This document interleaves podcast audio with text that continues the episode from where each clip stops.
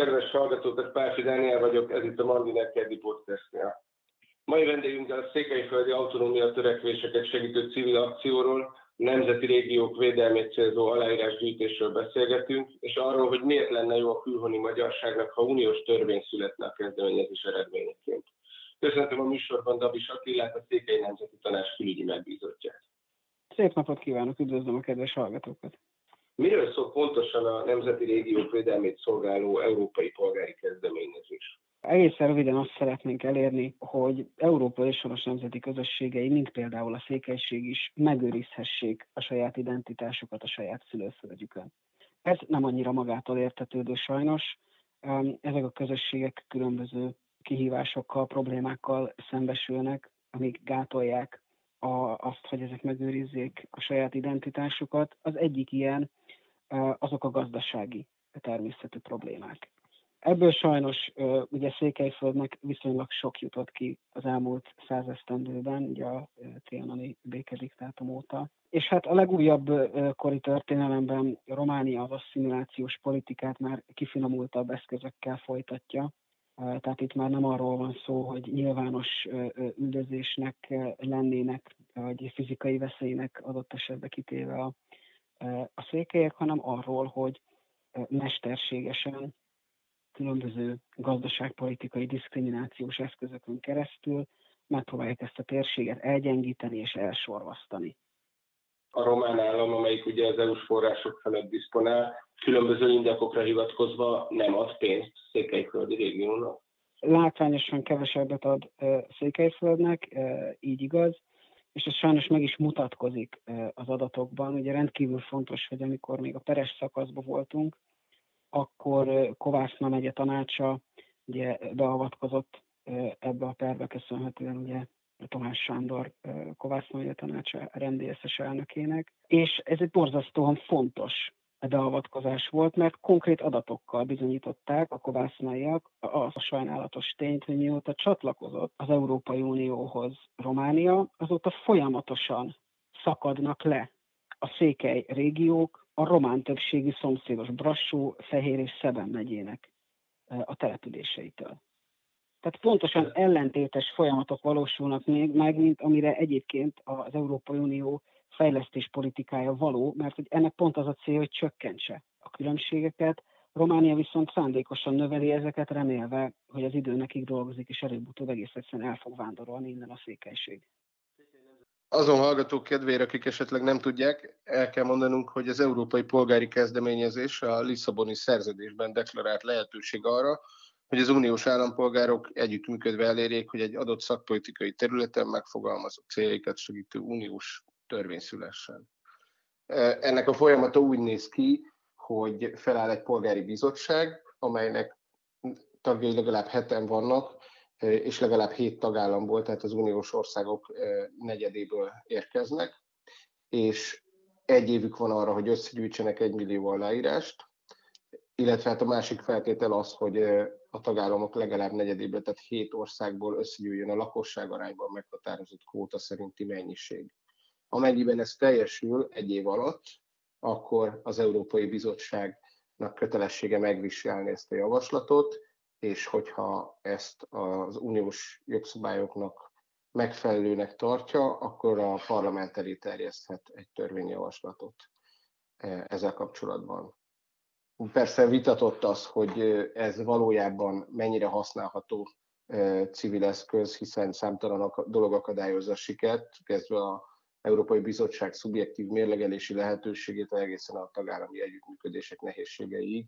Ahogy ezt most is láttuk a Székely Nemzeti Tanács európai polgári kezdeményezése alatt, ugye összegyűlt az 1 millió aláírás tavasszal, sőt több is az egy év alatt, viszont nem volt meg mind a 7 tagállamból a szükséges mennyiség.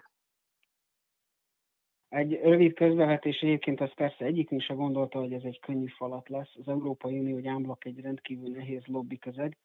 Én nekem volt szerencsém az utóbbi 9-10 évben nagyon sokat a székelység érdekébe lobbizni, és az ENSZ-től elkezdve az Európa Tanácson át lényegében az összes nemzetközi szervezet figyelembe véve talán azért az Európai Unió és azon belül is az Európai Bizottsága az egyik legkeményebb falat. Értve ez alatt azt, hogy rendkívül idegenkedik ettől a témától, nagyon nem szeretne ezzel foglalkozni, teljesen tévesen úgy indul ki belőle, hogyha ő foglalkozik őshonos nemzeti közösségekkel, állam nélküli nemzetekkel, akkor ezzel valamilyen módon gyengíti az unió tagállamait, következésképpen az unió egészét, de hát ez nyilván nem igaz, sőt, hogyha nem foglalkozunk ezekkel a megoldatlan problémákkal, azok csak tetézik a bajt, amíg hosszú távon ki tudja, hogy hol fognak és hogyan felszínre törni. Arról nem is beszélve, hogy egyébként az Európai Uniónak már most a jelenlegi szerződések értelmében is kötelezettsége van arra, hogy az Európai Unió nyelvi és kulturális sokszínűségét azt fenntartsa. Viszont legnagyobb sajnálatunkra ebben nem csinálnak az égvilágon semmit. Én éppen ezen a héten beszéltem írországi szervezetekkel, ottani nyelvvédőkkel, akik maguk is konstatálták, hogy hihetetlen nagy küzdelmet folytatnak azért, hogy egyáltalán meg tudják tartani azt az írnyelvet, ami egyébként az emberiség közös kulturális öröksége, de nagyon kevesen tesznek azért, hogy ez meg is maradjon, és az Európai Unió például leginkább semmit. Ugyanígy azzal sem nagyon foglalkozik, amit az előbb említettünk, akár Székelyföldeit, sajnos a felvidéki magyarságot is lehet említeni, hogy egyes tagállamok azok tulajdonképpen az Európai Uniós fejlesztési pénzekből burkolt gazdasági diszkriminációt finanszíroznak. Tehát számtalan ilyen probléma van, és ezeket igyekeztük egy európai ernyő alá terelni, ezeket a problémahalmazokat és azokat a közösségeket, amelyek ez ellen szót akarnak emelni, Baszkföldtől, Szilézián át, Dél-Tiroltól egészen föl Flandriáig, és ebben nyújt egy rendkívül jó lehetőséget ez a kezdeményezés. Az európai polgári kezdeményezés ugye egy jogszabályjavaslat. Mit tartalmaz pontosan a nemzeti régiók védelméről szóló törvénytervezet? Az a minimális elvárásunk ennek a kezdeményezés sikere esetén létrejövő jogszabálytól, hogy teljes mértékben tiltsa el az egyes tagállamokat, alakítson ki arra mechanizmusokat, hogy az uniós fejlesztési pénzeket ne lehessen kisebbségellenes politikák céljaira felhasználni. Ez a legminimálisabb elvárásunk a megszületendő jogszabállyal szemben. A legpozitívabb forgatókönyv viszont valóban az lenne, hogy mit is kérünk mi a kezdeményezésben. Azt akarjuk, hogy ezeket a nemzeti régiókat az unió fejlesztés politikája kezelje kiemelt figyelemmel. Ennek számtalan módja lehet, mi példálózó jelleggel meg szoktuk említeni, hogy ennek egy lehetséges és adekvát módja lehet az, hogyha létrejön egy olyan külön finanszírozási mechanizmus, ami kifejezetten, célzottan, közvetlenül és csak ezen nemzeti régiók számára volna elérhető. Hiszen ez lehetőséget biztosítana magának a közösségnek, hogy saját maga vegye kézbe a gazdasági természetű problémái megoldását. Egy csúnya szót fogok mondani, a szubszidiaritás az működik a helyi közösségeknek, hogyha biztosítjuk a döntéshozatali kompetencia lehetőségét, akkor ők pontosan tudni fogják, hogy hogyan kell megoldani a helyi problémáikat. Az írek is tudni fogják, ugyanígy a székelyek is, de ugyanígy a baszkok is, hogy hogyan tudnak úgy felhasználni ezeket a forrásokat, hogy közben a saját térségüknek a kulturális nyelvi nemzeti karaktere az ne változzon.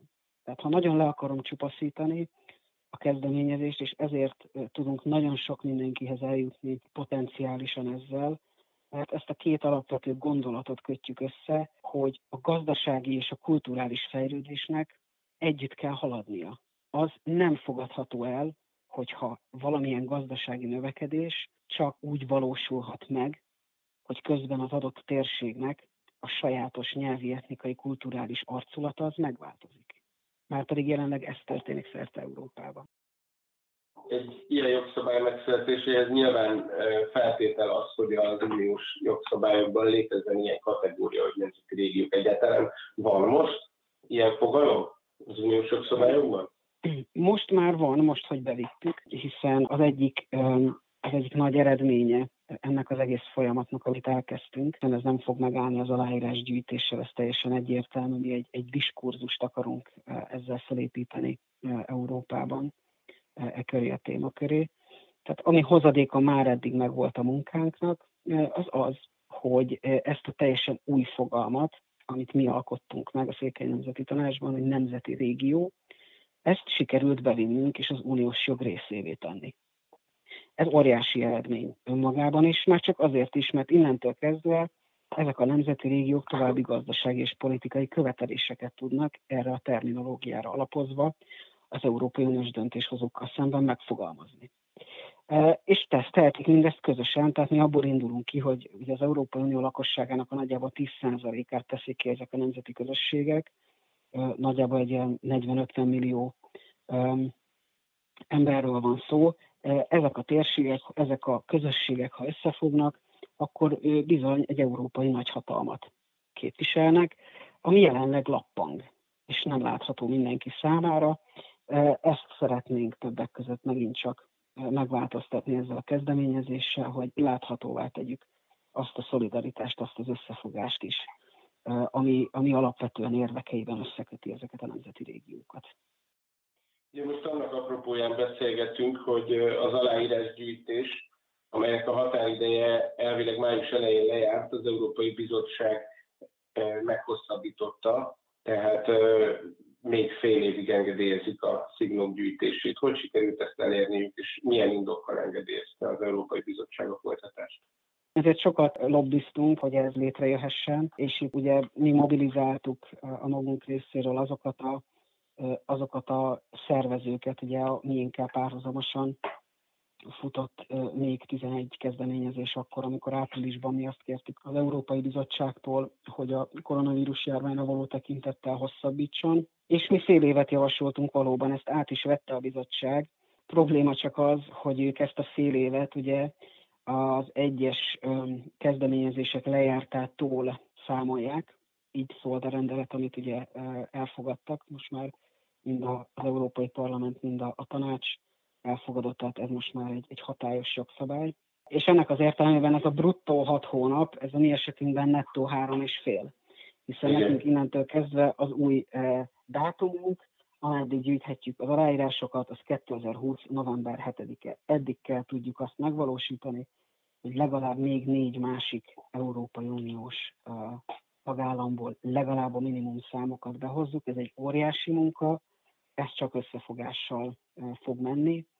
Ennek az összefogásnak az alapjait úgy gondoljuk, hogy mi megteremtettük, egy óriási élmény volt ennek a kampánynak az első hullámát megélni, ahol tényleg pártállásra való tekintet nélkül minden politikai erő felsorakozott.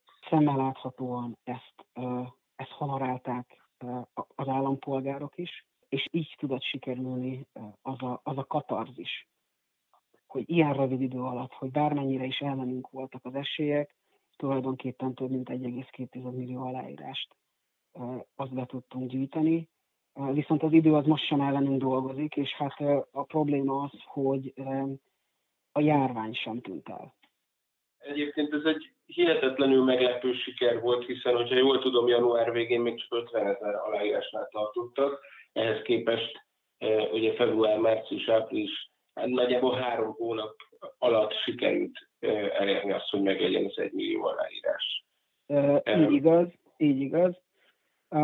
Nagyon, nagyon sokszor változott ennek talán ennyit is elárulhatok, ennek az összetétele annak a szűkebb kampánycsapatnak, aki ugye ezen dolgozott, és ez is egyébként pluszban nehezítette azt, hogy megnyugtatóan tudjunk dolgozni. Reméljük, hogy több ilyen meglepetés meg fordulat most már az elkövetkező negyed évben nem lesz, mert ez tényleg csak akkor fog működni, hogyha belehúzunk, hogyha mindenki félre tudja tenni az ellentéteket, és egy emberként tudunk ezért dolgozni. Azt minden fórumon igyekszünk elmondani, és függetlenül attól, hogy ugye Magyarországról, Romániából és Szlovákiából a minimum számok összejöttek. Ettől függetlenül mi azért a magyar nemzetközösség tagjainak az aktív hozzájárulására továbbra is számítunk, hiszen vannak diaszpóra közösségeink, akik nagyon aktívak, Svédországban például és Németországban nagyon szépen hozták a számokat, de akár Ausztriát is mondhatnám, amelyik mind olyan országok, ahol azért fogunk még bőven dolgozni. ezzel a kampánnyal. És hát én a Mandinernek a hallgatóit is csak biztatni tudom arra, hogy ha nekik vannak ötleteik, akkor keressenek meg bennünket, viszonylag könnyen meg lehet találni, illetve hát mindenki hozzon magával még jó sok embert, és ha teheti, akkor elsősorban ugye a külföldi barátait, az Európai Unió más területén élő ismerőseit, munkatársait próbálja meg meggyőzni annak, hogy írja ezt alá, hiszen közösségi összefogással sikerült eddig is megvalósítani ezt a bravúrt, és így kell ennek lennie a továbbiakban is. Akkor itt mondjuk is el pontosan, hogy aki szeretné aláírni a kezdeményezést, az hol találhatja meg, akár az interneten keresztül, illetve akár papíralapon, hogy teheti ezt meg? Ugye a papíralap az annyiban egy kicsit problematikus, ugye mi, amikor beütött a koronavírus járvány, akkor mi kénytelenek voltunk a papíralapú aláírásgyűjtést lefújni, az aktivistáinkat visszahívni az utcákról, mert egész egyszerűen veszélyes lett volna, és ellentment volna ugye a hatósági előírásoknak.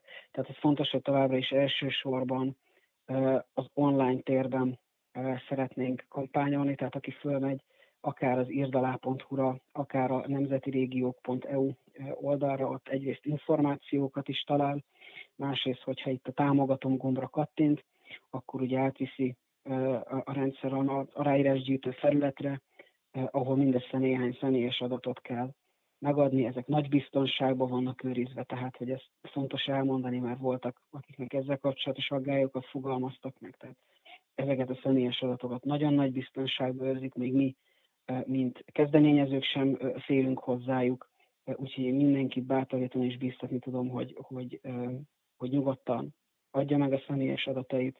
Néhány perc leforgása alatt ezt meg lehet tenni, és akkor a támogatom gombra klikkelve tulajdonképpen ez támogatható is, ez a kezdeményezés. Ez egy borzasztóan egyszerű, könnyű és olcsó módja annak, hogy az ember kifejezze a szolidaritását ezzel az ügyel kapcsolatban, amiért mi nagyon sokat dolgoztunk, hogy eddig eljuthassunk. Azok kedvéért, akiknek esetleg feltartásai vannak a személyes adataik megadásával kapcsolatban, azért érdemes elmondani, hogy ezeket az adatokat az uniós szervek kezelik, és nagyon szigorú adatvédelmi alapelvek alapján, úgyhogy senkinek nem kell aggódnia amiatt, hogy bárki visszajön ezekkel.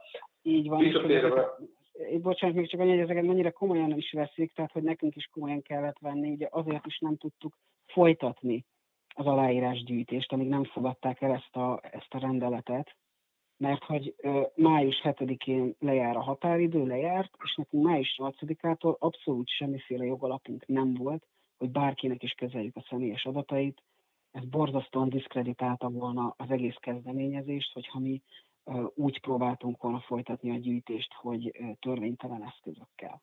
Reméljük, hogy a hátralévő 3,5 hónap alatt sikerül hasonlóan nagy mennyiségű aláírást összegyűjteni. Azt látjuk, hogy eddig 3 tagállamból, Magyarországon, Romániában és Szlovákiában gyűjt össze a szükséges mennyiségű aláírás. Ez alapján úgy tűnik, hogy az anyaország és a külhoni magyarok aláírásainak köszönhető, hogy meglett az 1 millió. Ezek szerint ez csak egy magyar ügy? Melyek azok az országok, ahol még vannak olyan nemzeti régiók, nemzetiségek, akik ezt támogathatják, saját ügyüknek érezhetik? Természetesen az nem csak magyar ügy, hanem ez egy össze-európai ügy, ahogy próbáltam is erre találni, az Európai Unió tagállamainak a nagy részében vannak nemzeti régiók, és amellett, hogy mi azért természetesen törekedni fogunk arra, hogy mindenkit megszólítsunk a saját nyelvén, valóban fontos például az olyan országokra és közösségekre picit nagyobb hangsúlyt fektetni, mint akár a Spanyolországban a katalánok, a baszkok, vagy akár csak ha itt a szűkebb pátriánkra gondolunk, akkor itt azért Horvátország és Szlovénia területén is van még azért fölhúzni a számokon, akár csak a Baltikumban. Úgyhogy van még nagyon sok elvégzendő munka, és mi igyekszünk ezt a legjobb tudásunk szerint hát elvégezni, mert mondom még egyszer, az érdekelteknek a köre az rendkívül széles. Más kérdés, hogy helyenként borzasztóan nehéz eljutni ezekhez a közösségekhez, főleg így, hogy lényegében minden mostanában a hírekben ugye már jó ideje a koronavírus járványról szól. Ráadásul, ha már ugye például Katalóniát említettük, ugye ha valaki megnézi a regionális fertőzöttségi adatokat, akkor azt látja, hogy Spanyolországon belül ugye Madrid után messze Katalóniában volt a legrosszabb, a járvány lefolyásait volt a legtöbb halálos áldozat. Tehát ebben az időintervallumban bármivel bekerülni a katalán nyilvánosságban, ami nem kapcsolódik ez, az szinte lehetetlen volt. És hát ilyen szempontból is érdekes az, hogy mennyiben tudjuk most kicsit hatékonyabban megszólítani ezeket a közösségeket, hiszen ez a gátló tényező sajnos továbbra is fönnáll, és hát itt kukucskál a sarkon túl, már itt van a járványnak a második fordulója, úgyhogy nem lesz ez egyszerű. Az sem mindegy, hogy milyen stratégiát választanak, hiszen nem feltétlenül az vezet célra, hogy azokban az országokban próbálnak kampányolni, ahol a legnagyobb kisebbségek vannak, hiszen például hiába van Spanyolországban egy nagy lélekszámú kisebbség, hogyha ott több mint 60 000 aláírást össze kell gyűjteni, még mondjuk Észtországban 4500-at kellene elérni, tehát nem feltétlenül a jelenlegi arány számít, és nem feltétlenül a kisebbség lélekszáma. Milyen stratégiát fognak választani? Ez tökéletesen helytálló, amit ön elmondott, tehát ezt nyilván mi is több szempontot mérlegelünk, tehát például az egyik az, hogy mégis mekkora ez a bizonyos küszöb, amit át kell ugrani, hogy hány nemzeti régió van, vagy egyáltalán olyan potenciális közösség, aki csúnya szóval élve szervező piacra lehet, ami üzeneteinkre fogékony lehet arra, hogy konkrétan a munkába is beszálljon, és aláírásokat gyűjtsön. Mennyire egyszerű, ugye erre is már utaltunk, hogyha mennyire lehetséges bejutni az adott államnak a média terébe. Ugye ez nem annyira magától értetődő, mint ahogy az ember elképzelni, ugye a digitális média meg az internet korában. Még így sem olyan egyszerű azért egy témát valahonnan csak úgy bevinni, tehát hogy ehhez valóban kellenek szakemberek, kellenek szakértők, hogy kifejezetten ezzel foglalkoznak, úgyhogy nyilván a mi csapatunkon belül is van ilyen szempontból egy munkamegosztás. Úgyhogy ezeket a szempontokat igyekszünk mérlegelni, és így eljutni a megfelelő közösségekhez, és hát bízunk azért a legjobbakban. Szerintem a kiindulási alapunk és a tárgyalási alapunk az nagyon erős, azzal, hogy el tudjuk mondani azt, hogy az első hullámban lényegében a munka nagyobbik részét már letudtuk, és azok az érdekelt közösségek, akik szintén a határon túli magyarokhoz hasonlóan érdekeltek, hiszen kedvezményezettjei lennének egy sikernek, azokkal most ennek a fényében tudunk leülni a tárgyalóasztalhoz. Nyilván, amíg nem született meg a bizottsági döntés, addig nem tudták gyűjteni az aláírásokat, de azért gondolom kapcsolatépítéssel, kampányépítéssel tudtak készülni. Melyek azok a tagállamok, ahol reálisnak látja a sikert, és hogy látja, hogy végül hány országban lehet meg a kvóta? Nézd, tehát ezeket a részletes becsléseket én meghagynám a kampányfőnökünknek. Vannak realitások és vannak ambíciók. Annyit elmondhatok, hogy mi sosem a kis hitűek közé tartoztunk. Mi nagyon sok kifogást hallottunk annak idején, hogy ezt miért nem lehet megcsinálni, miért nem lehetséges, mik a veszélyek, és hosszan tudnám sorolni.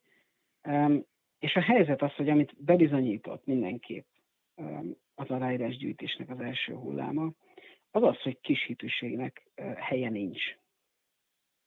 És igenis, ha a közösség akarja, ha van, és tudja a közösség a saját erőforrásait mobilizálni az ügy érdekében, akkor ez sikerre vihető.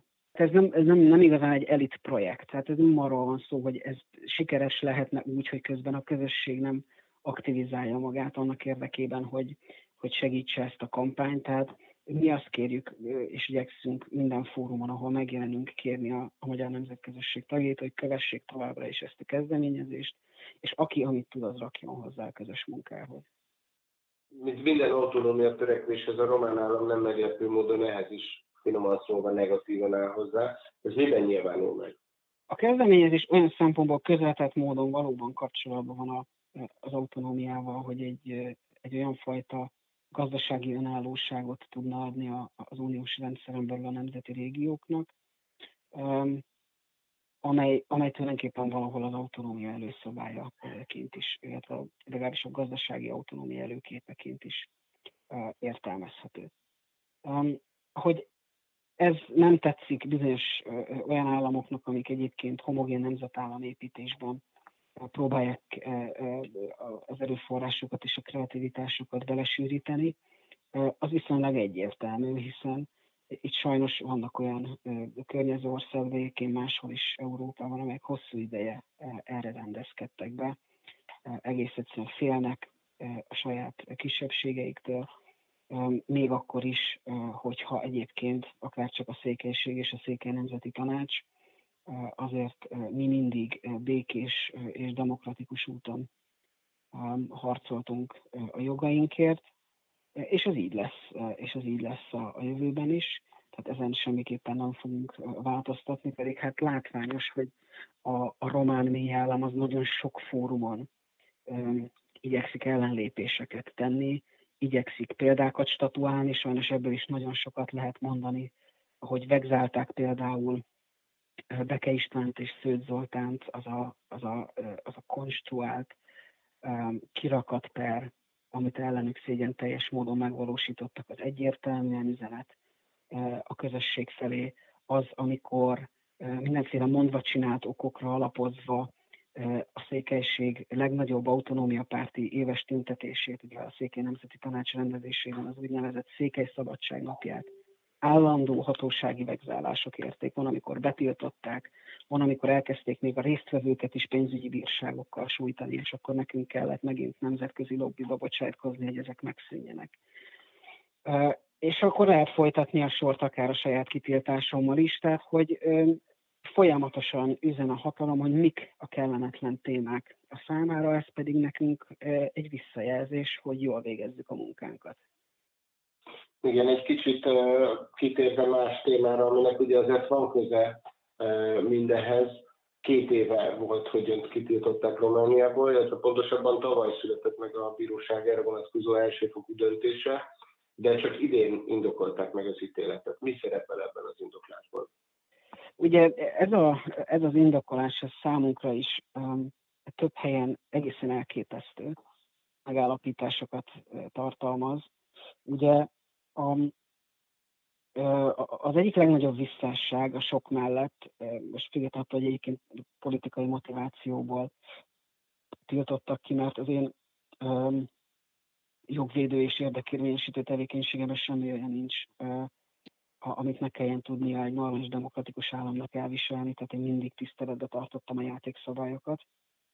Ennek ellenére ugye az indokolásban a Bukaresti Táblabíróság kifejti, hogy tulajdonképpen az, hogy az én autonómia mozgalomba betöltött szerepem az, aminek ez a kitiltás szól, azt értékelték úgy a hatóságok, hogy ez veszélyt jelent a nemzetbiztonságra, és ennél többet sajnos azért nem tudok én sem mondani, mert a vádat egy olyan titkosított, minősített dokumentumra alapozták, amihez én nem juthattam hozzá, nem tekinthettem bele.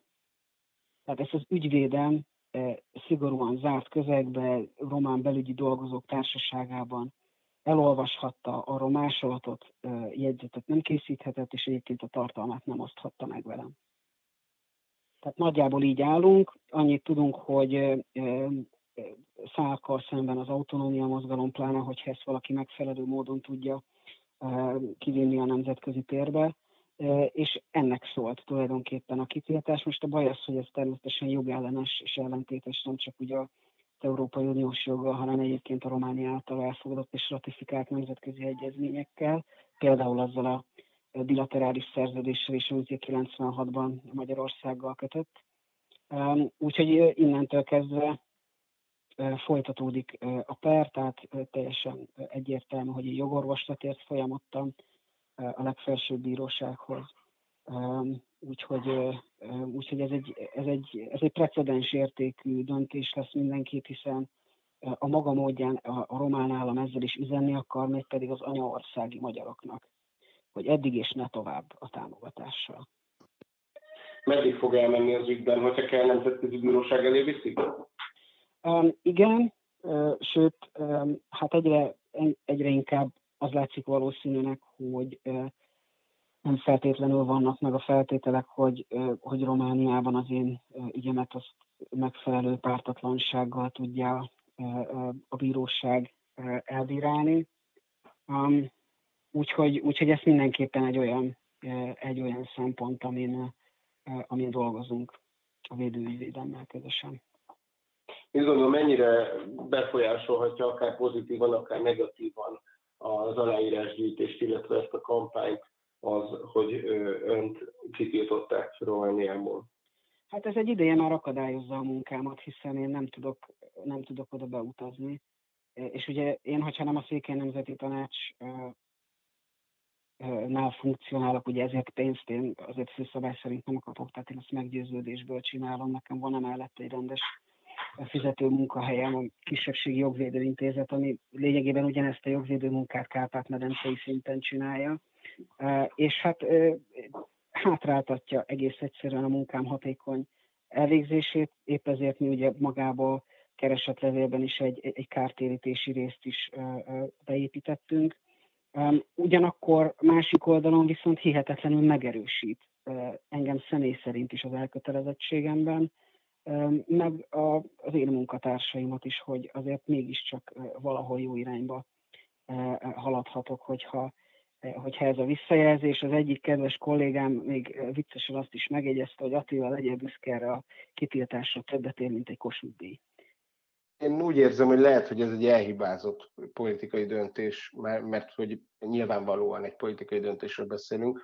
A román állam részéről már mennyiben ők az autonómia törekvéseket akarják akadályozni, hiszen ez a lépés, amelynek ön az áldozata, teljesen egyértelművé teszi azt, hogy a román vezetés akár törvényi visszaélésektől sem riad vissza azért, hogy megakadályozza a magyar nemzetiségi törekvéseket, és ez egy komoly felkiáltó jel lehet mindenki számára, akinek ezek a dolgok fontosak, és lehet, hogy pont ezzel érik majd el azt, hogy lehet, hogy pont ennek hatására fogják még többen aláírni majd ezt a kezdeményezést.